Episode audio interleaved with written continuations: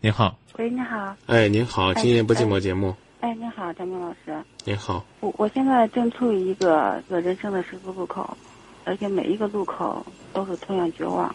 我现在真的不知道不知道该怎么办。我今年嗯三十二岁，嗯，呃，我还没有结婚。嗯，我对感情的态度一直是处于那种比较理想化的，嗯，就是那种感情至上的人，就宁缺毋滥。什么宁缺毋滥？对，嗯。所以我一直我一直坚守到三十岁，嗯，我认才认识一个男人，这这个这个男人是有家庭的，我不知道他当他当初是是怀着什么样的想法、什么目的才和我在一起，但是他后来他一直说我们两个之间是不可能的，我生长在一个很传统的家庭里面，我知道去给别人带来痛苦，去破坏别人的家庭，这这样的这样的道德谴责，我根本就承受不了。然后他又回来主动和我接触，因为我两我们两个不在一个城市，嗯他在北京，在郑州，嗯然后他就利用出差的机会过来，过来找我，因为本身我对他是是存有好感的。嗯。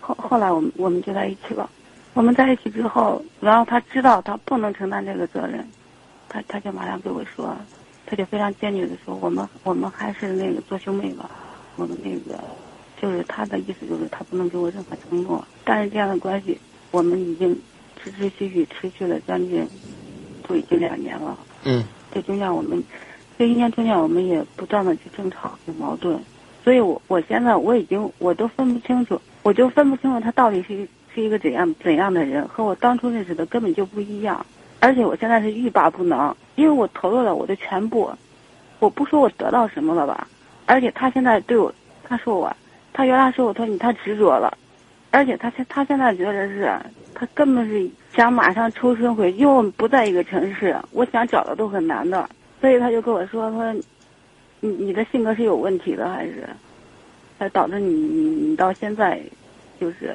对感情的看法呀，对对这个家庭看法，他说你的这个方向是错的。什么是对的呢？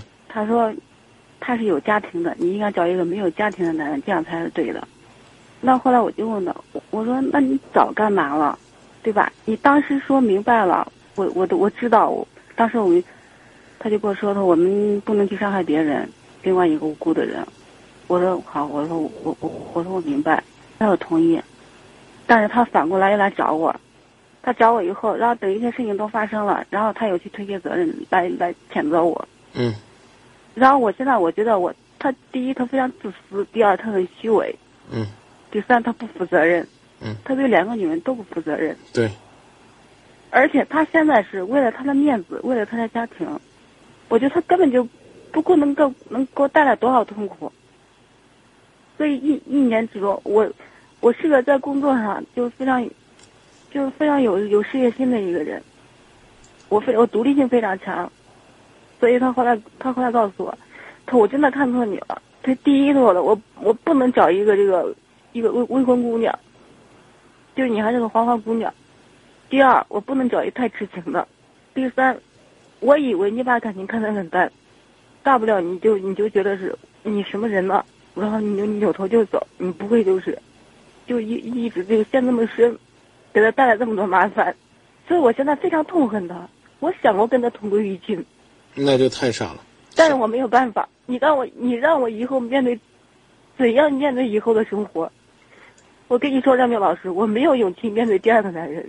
那你就你就有你就有勇气面对他吗？你一直在面对他，是我一直在面对他，你不面对他，不就可以面对第二个男人了吗？你但是他给他给我他给我的伤害，我觉得我这一生都都不会抚平，因为你我你平静一下心情，然后做好受伤害又受一次伤害的准备。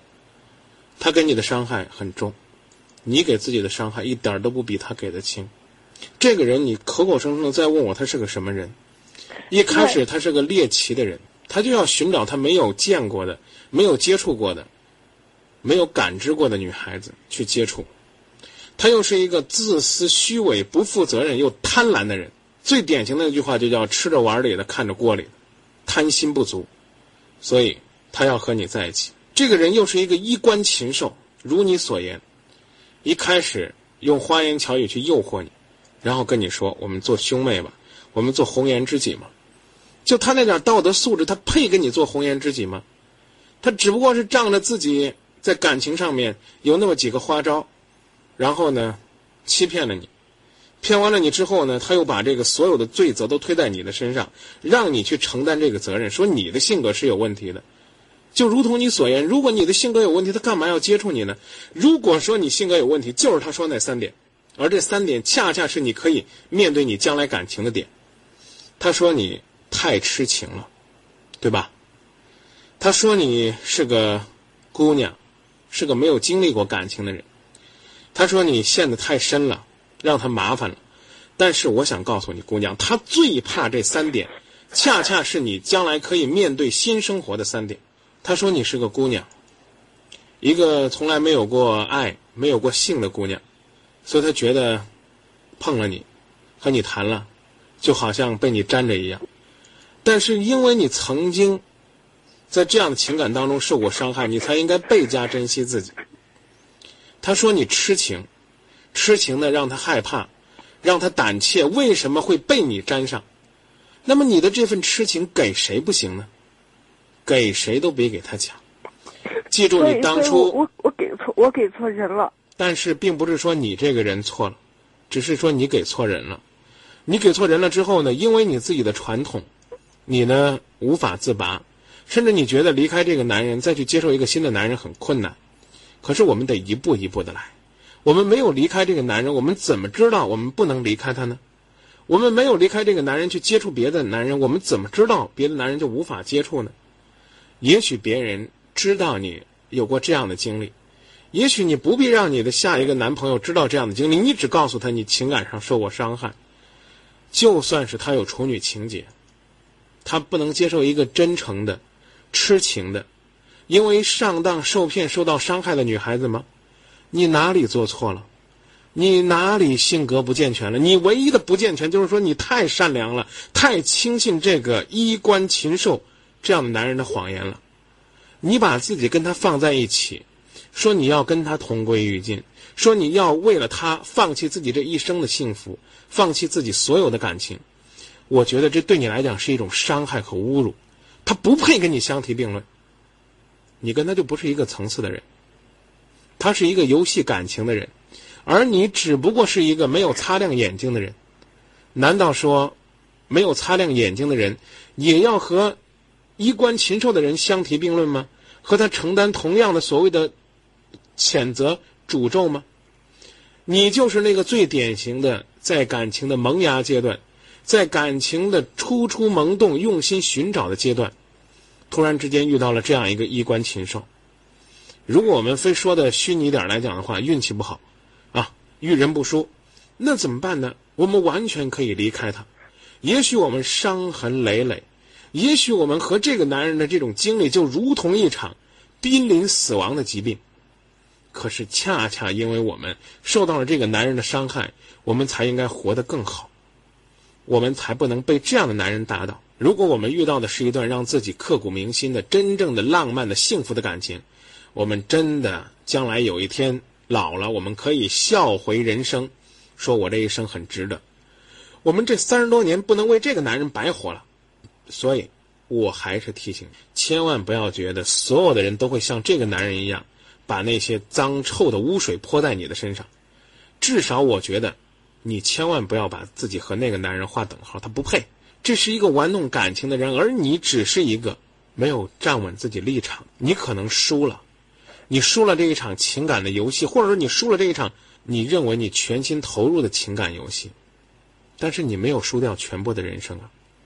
你要为他去做傻事为他放弃今后的幸福，甚至因为他就怀疑这个世界上所有的男人，那这个男人的阴谋就得逞了。他就是要跟你说，你情感上有缺陷，就你，你找不着别的好男人，你就这么一辈子就做我的妹妹吧，你就做我的情人吧，你就做我的红颜知己嘛。他尊重你了吗？这种混账理论千万不要理他。所以我依然希望你能够继续坚持你的宁缺毋滥的这个原则。你虽然。当初定了这个原则，但是呢，你挑来挑去挑花了眼，突然之间你发现一个人比其他男人都体贴，但是你没有意识到，骗子往往呢都会嘴上抹上蜜，这就叫口蜜腹剑。这个狐狸往往都会唱出美丽的这个歌谣，啊，拍出这个动人的马屁，然后哄着这个乌鸦，把那块肉扔给他。我们丢了一块肉，我们不能丢了自己的生命啊！所以，不要哭。以后你就记住你这三点，他最害怕、最恐怖、最讨厌这三点，那就是单纯、痴情、投入的深。就这三点，足以使你收获幸福的感情。只要选对人，明白吧？他最怕这三点，恰恰就是你最可爱的三点。你一定要相信我。我相信你。你知道吧？因为他是个混蛋，不是个什么好东西，他才怕好人。你所有的优点，他都当做了对他来讲无比大的压力。他希望你不单纯，你对这个世界看透了，如他看的一般透，对感情、对性如同儿戏。他希望你不痴情，如蜻蜓点水，甚至他希望你水性杨花。他不希望你投入太深，希望你一夜情、露水姻缘。这就是刚刚你说那三点的。反面解释，明白了吧？所以，所以他才跟你说，你的性格是有问题的，你应该反过来理解，这个人缺德了，缺八辈儿德了，他道德都是有问题的，别说性格有问题了。因为他在人前人好，他他别别人都是他的一个好骗子，都是都对对对对，骗子都是这样，哎，装的人模狗样的，实际上满不是那么回事儿。我觉得，你的单纯，你的投入，你的痴情，可能你不会去拆穿他，或者说去跟他去浪费什么时间。但是一定要记得，亲贤臣，远小人，这是若干年前诸葛亮跟这个自己的皇帝讲的话。我今天讲给你，离开他就行了，不要再理他。千万不要再有欲罢不能的这种感觉，因为我理解你这个欲罢不能，绝对不是对这种激情放纵的体验，而是一种依赖，觉得这么多年的感情就这样投入了，如果放弃岂不是太亏了吗？是不是？但是投给他，永远是血本无归的。说句话，要打个水漂呢，我们还听听响，看看那个水漂的波纹。投给这个男人呢，只能是自取其辱。这就是那种最典型的男人，所谓的天天都说自古红颜皆祸水啊！啊，女人漂亮怎么了？女人痴情怎么了？呃，女人纯洁怎么了？这反而都成了女人的缺点了。记住，你没有问题，错的是他。而且相信，就凭这三点，今后的幸福会永远的站在你这边。这男人呢，别看他现在玩的八面玲珑，迟早有一天身败名裂。我们就冷静的看他的笑话吧。我相信你会笑到最后的。三十二岁，别忘记，现代医学证明，人将来是可以活一百五十岁。还有一百年呢，这百年就交给他，值不值得？是不是？现在心情好点了吗？现在平静多了。好，呃，读选读一些朋友的短信，读完之后冷静冷静，希望能够有所变化，好不好？幺三七尾号为零六七六的朋友说：“不要哭，也不要用眼泪来掩饰自己，一定要告诉自己从头来过。女人不是男人的肋骨啊，爱情要赢得起，要输得起。这个男人当初为什么呢？我告诉你，就是寻开心。现在你就应该站起来，活出自己的精彩。这个男人实际上是希望你离开他的，他告诉你别跟我闹，自己悄悄的离开，为了自己清静一点，就离开这个混账的东西吧。”还有一位朋友说，错了一次不能错第二次，千万别干傻事儿啊，大姐，没有这个权利。有父母，有家人，还有今夜不寂寞，勇敢的面对一切，路还很长。幺三六尾号为六三四九的朋友说，张明告诉这个姑娘不要哭，以后一定会有好男人喜欢你这种纯洁的女孩子。这是个好姑娘，只不过是欺骗了而已。没有人会对受害者报以歧视的眼光。二五六七的朋友说，张明分析的对，不值得把爱情当游戏的人是很可恶的。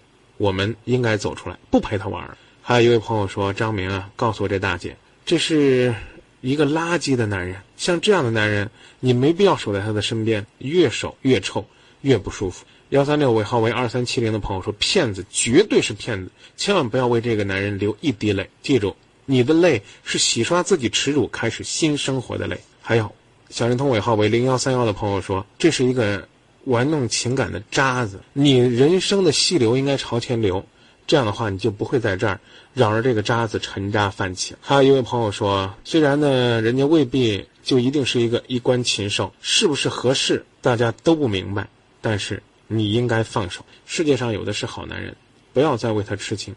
痴情没错，是没找对人。擦干泪吧。他说：“今夜不寂寞，所有的朋友为你祝福。”这是幺三六二的小灵通用户传递的短信。所以你应该可以看到，这个世界上除了爸爸妈妈，除了你自己，还有我们今夜不寂寞这么多的朋友。二五六七的朋友说：“大姐，你现在是人生当中最黑暗的时候，记住，天快亮了。”谢谢。那说到这儿吧。嗯，谢谢。不要忘记你的三个优点，永远的坚守。也谢谢所有的朋友们。关键的是要靠自己。朋友们的鼓励呢，只能是一股动力，最多呢是一股温暖的春风。但是千万不要忘记，你一定要自己扬起人生的风帆。这样的话，我们今夜不寂寞这帮人在这吹呀，呜呜呜的，你的小船才能够走出那个有风、有浪的海港，开始新的航行，扬帆。祝你一帆风顺，再见。谢谢，谢谢张明老师。不客气。